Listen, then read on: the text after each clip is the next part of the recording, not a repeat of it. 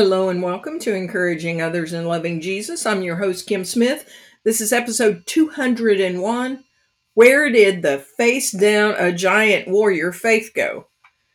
This is one of those lessons that I really have no doubt applies to us all. As we have been walking our way through the book of Second Samuel. And truly, as we walked our way through the book of First Samuel, we've spent, I don't know how many weeks, talking about David.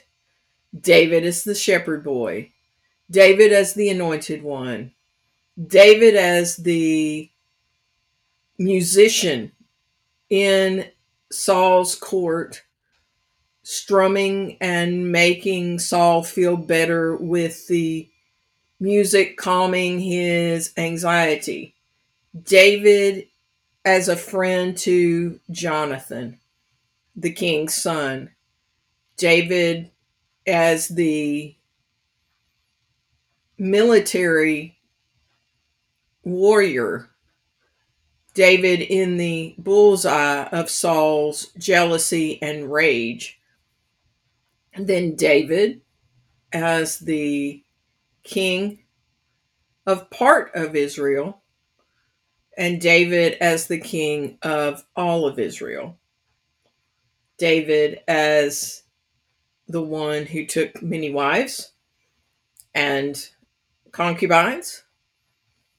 David as the one who was so focused on being in control and getting what he wanted that he abused his power, called for his neighbor's wife to come, and then had her husband killed. David as the one who remained in rebellion until Nathan the prophet gave him the little lamb story. David, the repentant one, who wrote the words of Psalm 51, where he truly seemed to come back to God and to surrender. But what happened after that?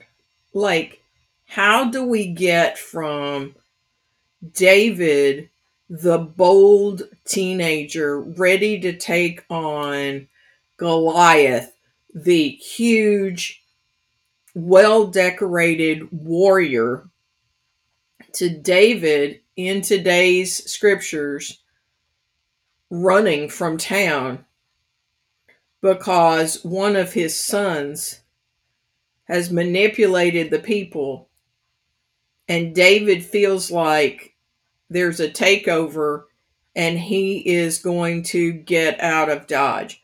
What happened between that teenage face down a giant warrior faith and the man walking out of town with his head down in fear of not only an earthly enemy, but one of his own sons. I just, uh, for those of you who have listened to this podcast for any time, you know that I take on topics or sections of scripture that a lot of people would combine and they would just talk over the whole topic. Whereas I pull out two or three scriptures sometimes that you probably have never heard talked about, nor have I. And I use it as a jumping off point because my goal is not to do an in depth Bible study. That is for you to do on your time with your time with God and how apt that is to talk about today. My job is to encourage you to get into God's Word and to get God's Word into you. So, the last few weeks, well, last week we took a, a little detour because it was our 200th episode. But before that, we had been talking about the dysfunction in David's family. We had talked about Amnon and his lust for Tamar, his half sister, and and just the sordidness. Like it was, it's just one of those. It would have been the the situation in David's household would have been great for the TV shows of our day, where you've got the tell all going on in front of the screen. Sadly, David and his family would have been great people to have on that. And that is that is so sad because that was not the life that David grew up in from what we can tell. We know that his brothers were jealous of him at times, but he seemed to grow up in a stable home. And yet he is not providing a stable environment for his sons and daughters. He's made bad choices. He chose to marry multiple women and to have concubines. The concubines will probably come into next week's story in the fact that they will be the ones left behind to take care of his what he feels like is important. Hey, it just if we look at the story we look at the difference between 1 Samuel 17, which is David and Goliath and the Lord of Heaven's armies. And then we look at this story, and the comparison is so obvious of where David's power base is located, where he sees his power base as located. In 1 Samuel 17, as we're going to see in a moment, it is obvious that David is very much aware of who the Lord is, what the Lord has done for him, and what the Lord is willing to do. Whereas by the time we get to 2 Samuel 15, David seems to think that he is the one in charge of his own destiny. And since he feels powerless, he goes the opposite direction. And our weekly assignment feature is Where did your face down a giant warrior faith go?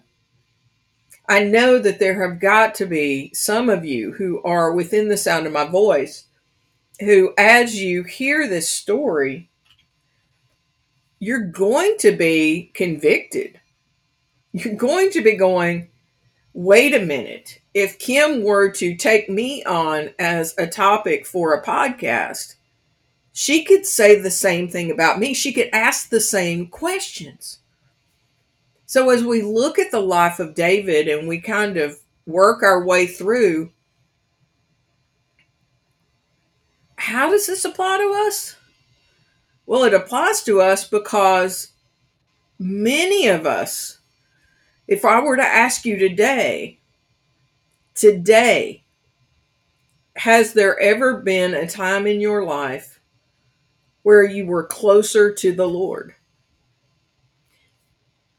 And my gut says that like 99.9 of you would say there has been. And as a child, I was always asked that question. And then the next question follow up was, well, who moved? Because God did not move away from you.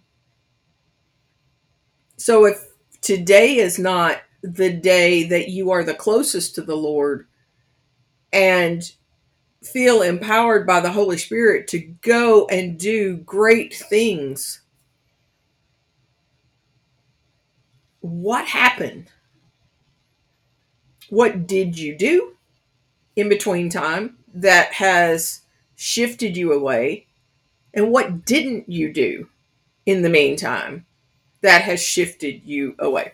So let's look at some verses and just kind of start working through this. So 2 Samuel 15, 13 through 15. A messenger soon arrived in Jerusalem to tell David, All Israel has joined Absalom in a conspiracy against you. So I'm stopping on that because the words all Israel were not correct.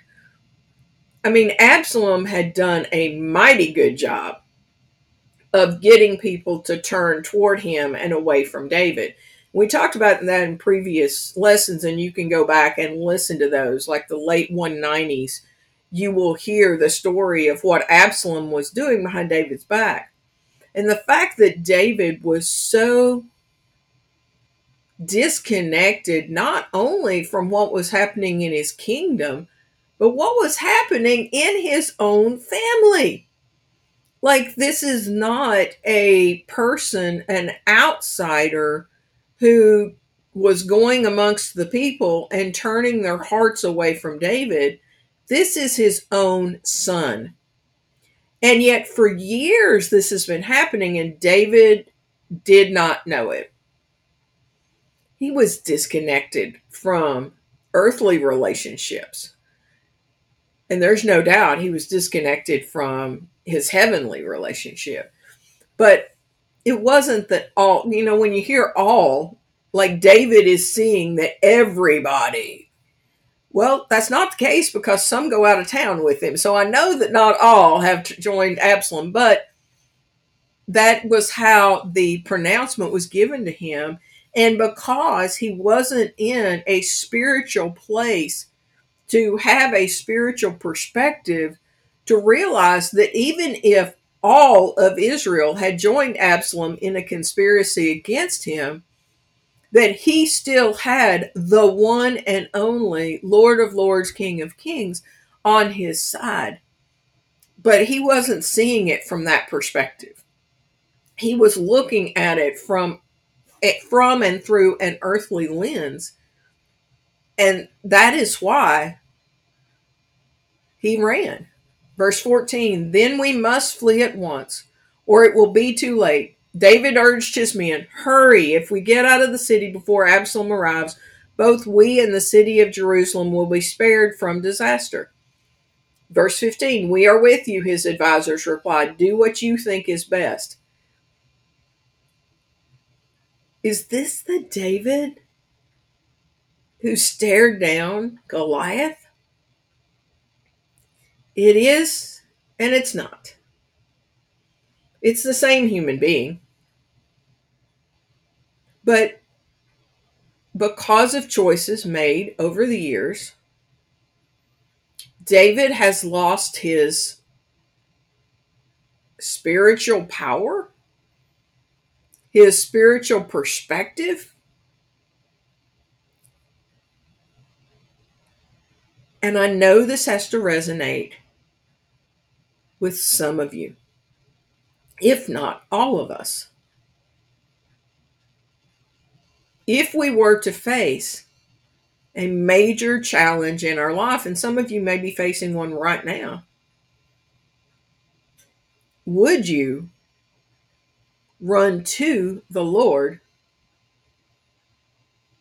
or would you only see the human perspective and run from whatever challenger there is. I know these are sobering questions, but I don't want your story to look like David's. I don't want my story to look like David's. I do not want people to look back on my life and say, you know, when she was younger, she was on fire for the Lord. She was teaching those teenagers and and she was living a godly life. What happened? But only I can make sure that at the end of my life, people aren't looking back and going, What happened? at least in a negative way. I want to hit heaven running. But that's my choice. It's my choice on a daily basis. It's my choice as to whether in hardship or on the mountaintop that I am pursuing an intimate relationship with the Lord Jesus Christ. That is how we can prevent the what happens.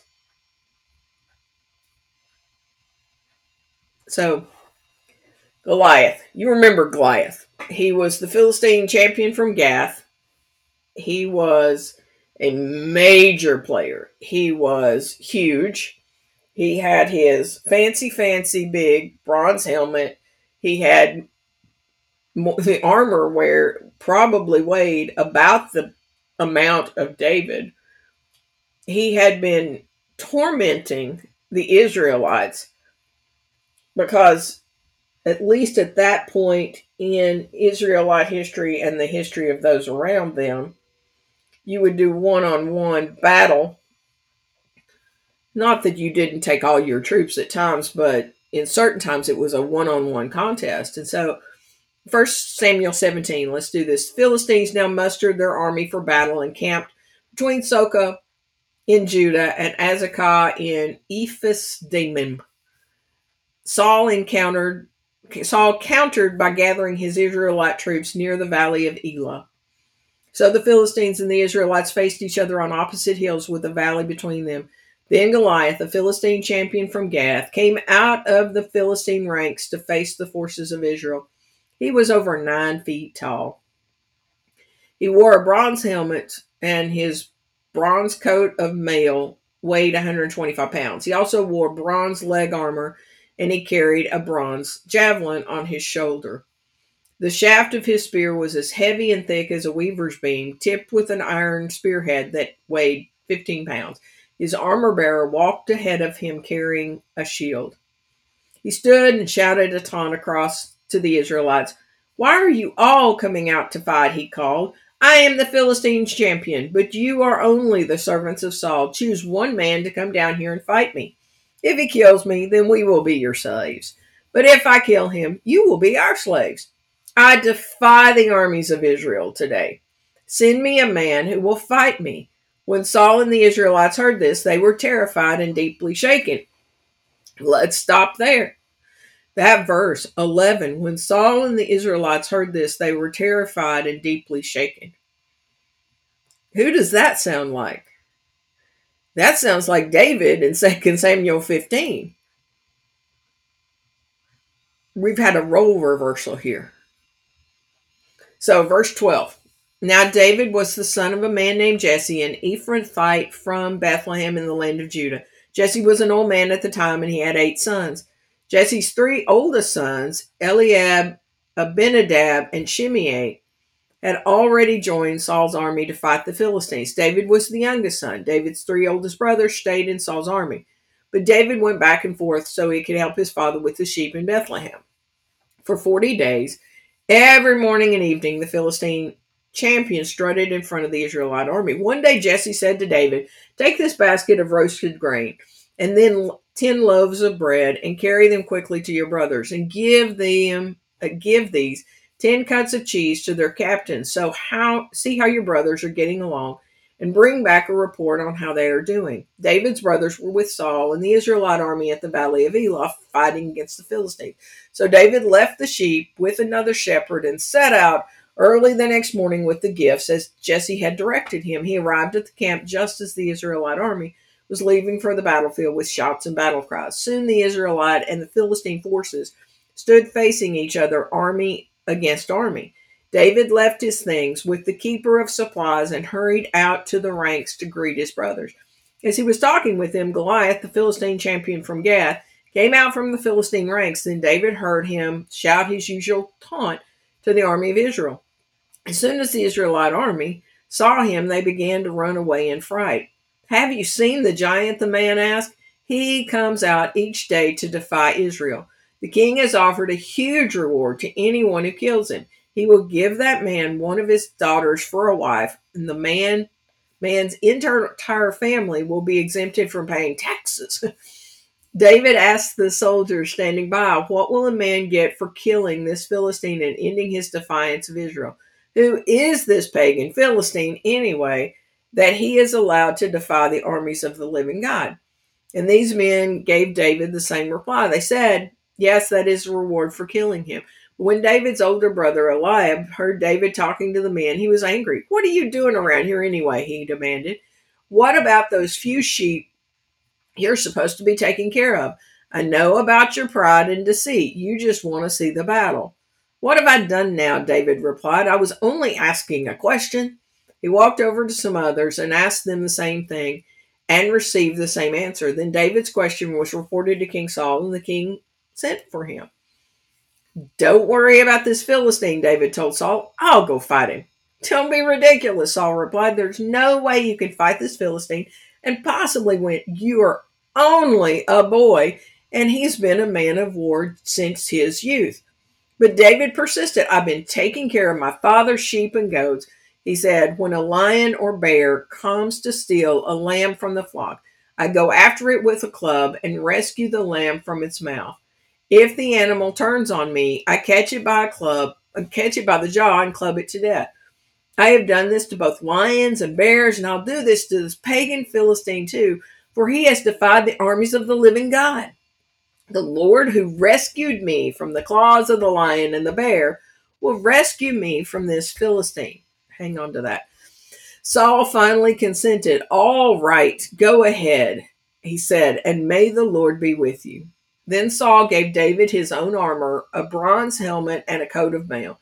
David put it on, strapped the sword over it, and took a step or two to see what it was like, for he had never worn such things before. I can't go in these, he protested to Saul. I'm not used to them. So David took them off again. He picked up five smooth stones from a stream and put them in his shepherd's bag. Then, armed only with the shepherd's staff and sling, he started across the valley to fight the Philistine. Goliath walked out toward David, excuse me, with his shield bearer ahead of him, sneering in contempt at this ruddy faced boy. Am I a dog? he roared at David, that you come at me with a stick? And he cursed David by the names of his gods. Come over here, and I'll give your flesh to the birds and wild animals, Goliath yelled. David replied to the Philistine, You come to me with sword, spear, and javelin but I come to you in the name of the Lord of heaven's armies, the God of the armies of Israel, whom you have defied.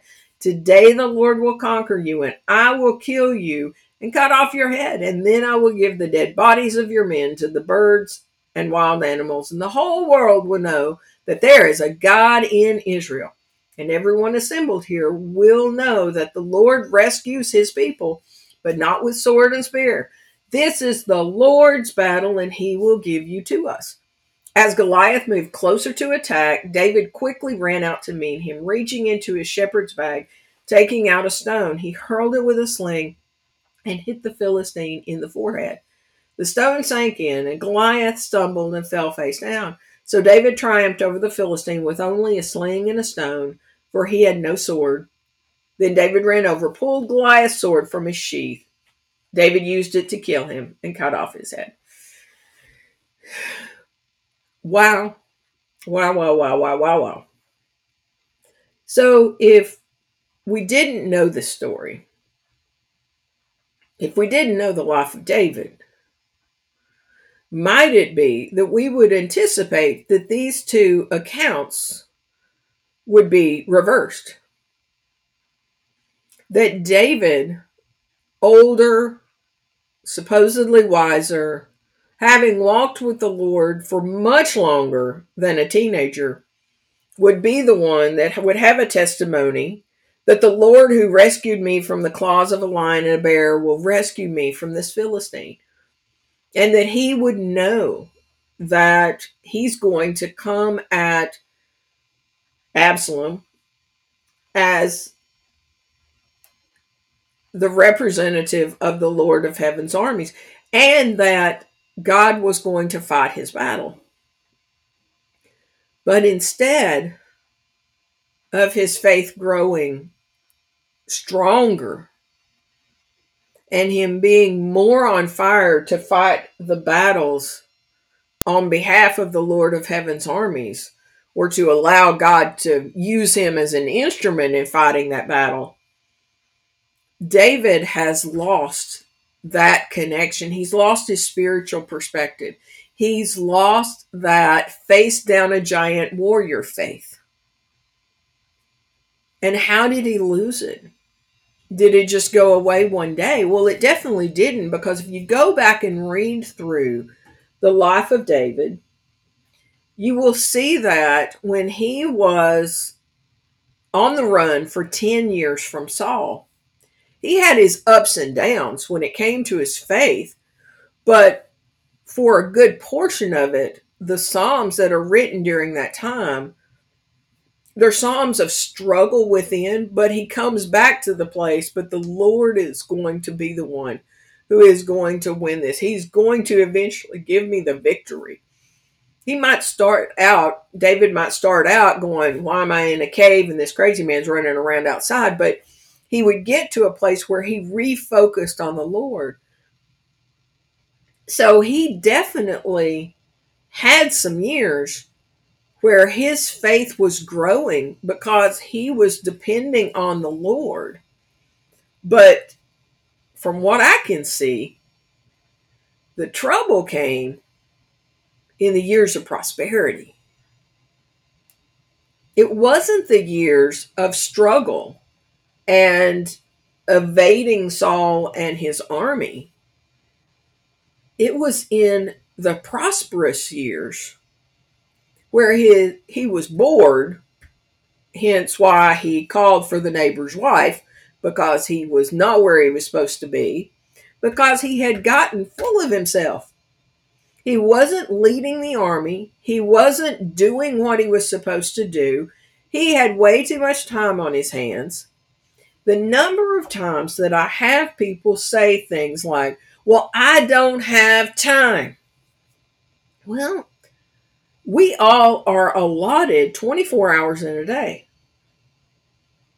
What are you doing with that time? Are you using your waking time to pursue Christ? Or are you spending your waking hours playing on your phone? having conversations you shouldn't at work, seeking the brass ring, seeking a relationship that it, you know is not of the Lord. How are you using the time that God has allotted? Are you going to look back when you meet the Lord and have that painful question of what happened? Or are you going to make choices today and follow through and pursue the Lord your God with all your heart, soul, mind, and strength. Does that mean you're going to follow him perfectly all the days of your life? Absolutely not. But I'm quoting a phrase that I've used so many times over the years by author Lisa TerKeurst. She talks about imperfect progress and the fact that no, we're not going to be making perfect progress, whether it be with your weight, whether what whatever it may be in your life when you're trying to make a major change. But imperfect progress beats the alternative of either standing still or falling back. So, where did your face down a giant warrior faith go? And what did you do in the interim to allow it to slip away and or to see those faith muscles atrophy god just gave me the visual of the physical body and I think I've mentioned on here before that I'm pretty much a gym rat. Like I love going to the gym. I love working out. But if I stop today, those muscles are not going to stay the same. They're going to atrophy. Even though I am not doing something to intentionally take away strength, because I am not continuing to activate them and grow them, I am going to fall back. I mean, people who have been bodybuilders who have not kept up their craft, what happens to their bodies is, is not a pretty sight. Same thing for spiritual. When we do not pursue the Lord with all our heart, soul, mind, and strength, we are not prepared for the Absalom days. And I contend that there shouldn't have been an Absalom day. There shouldn't have been a conspiracy of Absalom against David's kingdom. If David had pursued the Lord with all his heart, soul, mind, and strength, he wouldn't have had the mess that he had in his own household and in the kingdom of Israel. He is reaping what he sowed and as we will see next week, as we look further into David's head down exit out of Jerusalem, we're going to see him do a nod at God in the midst of it, but not truly pursue the Lord. he has spent so many years not focusing on the power that comes from God's Spirit, not focusing on that relationship, not focusing on taking care of the earthly relationships, then he's going to struggle and Absalom, who is just eat up with greed, eat up with power hungry, eat up with animosity. We're going to see him die a really, really tragic death. So, what are you going to do today? What are you going to do today, tomorrow, the next day, the next day, the next day? to keep you from a day like David, where you have your head down, not focused on the fact that the Lord will fight for you, just stay still. Feeling like all the battles are yours and you do not have any energy to fight them. What are you going to do today? What are you going to change? What are you going to take away? What relationship are you pursuing that is absolutely not of God? What habit? What what have you been spending your time doing that is not growing your faith muscles? why do you not have the spiritual perspective of I can face down any giant in the Lord's name? Today's the day of assessment. Today's the day of going to the Lord with, as you may know, two of my favorite verses that are written from David and begging God to search me and know my heart, to test me and know my anxious thoughts, to point out any way in me that offends you, and to lead me in the way everlasting. And God will do it. God wants you in his in his hands. He's got you in his hands because he's not going to let you go but He wants you to want that closeness. He wants you to pursue Him. He wants you to see the world from His perspective because we have one life to live. And I don't know about you, but when I stand before God, I want to hear, Well done, good and faithful servant. I do not want to hear, What happened? So, thank you so much for tuning in today. Again, we have our YouTube channel now up and running. I'm thinking I may talk a little bit on that here in a few minutes. We've got the link down below to that. We've got the link to the first Samuel 17 scripture that I read. Our Instagram, Twitter. Uh, you can email me at encouraging others and loving Jesus at gmail.com. The hidden episodes, the first episodes of the podcast are down at the very bottom in the links. And